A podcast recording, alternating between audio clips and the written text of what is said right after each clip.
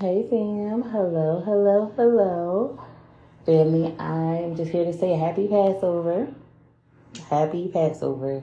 And remember what God has done, okay? He has delivered Israel from the hands of the Egyptian child. And he is still that same God today. He is that God that sits up high and looks down low. And he just wants to see, will you believe me? Although the Egyptians seem so strong and powerful, God says, Will you believe me? That I will deliver you, that I will rescue you from Pharaoh. Do you believe it? That's all God's looking for.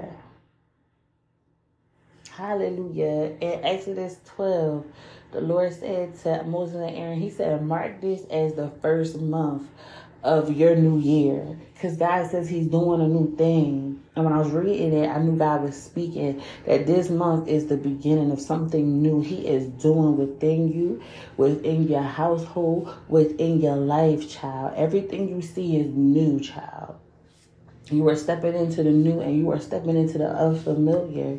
And it's by the precious blood of the spotless lamb. Do you hear me?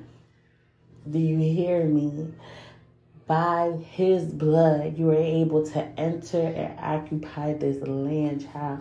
Don't forget what Jesus has done for you. Don't forget to cover your house in his blood, child. Don't forget that. Today is a very special day and honor God by remembering what happened today. Honor Him by remembering that, okay, family? I love you so, so, so, so, so, so much. But do not forget that most importantly, Jesus loves you. Bye.